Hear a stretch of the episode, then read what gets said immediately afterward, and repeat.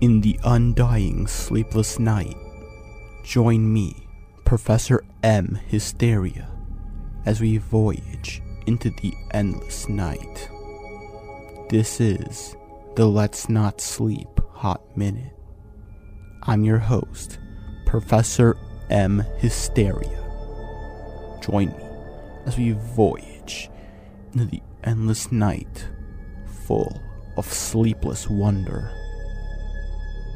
Our story for today is from a user named Manon Lyset on the No Sleep Reddit. Manon had a neighbor younger than him who was a YouTuber.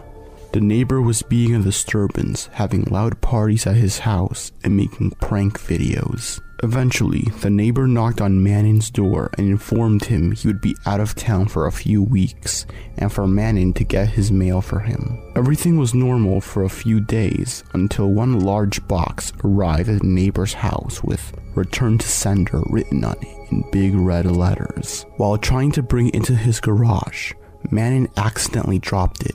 He heard a soft crack, Hoping he didn't break anything, he opened his garage door with a loud screeching noise. Manon put the box in his garage and left it alone. A few days later, it started to smell. Manon opened the box to see the corpse of his neighbor. He called the police, and they found a vlogging camera which absolved Manon of being a murder suspect. The police showed Manon the footage only once.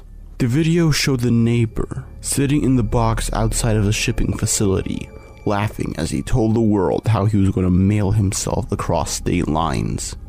He had brought pee bottles, food, a pillow, and a few flashlights. The neighbor's friend closed the lid and presumably dropped him off for shipment. Throughout the next couple of hours or days, the neighbor recorded a few short clips about his progress. On the last entry, the box toppled over he broke his neck, and that was it. The camera recorded until either the memory card got too full or the battery died. There's one thing Manon didn't tell the police after they showed him the video. One thing he heard in the footage that will haunt anyone to the day he or she dies.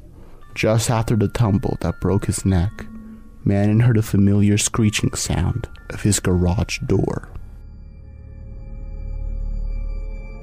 This concludes our Insomniac Minute. I'm your host, Professor M. Hysteria. I'll see you in your bad dreams. As always, let's not sleep.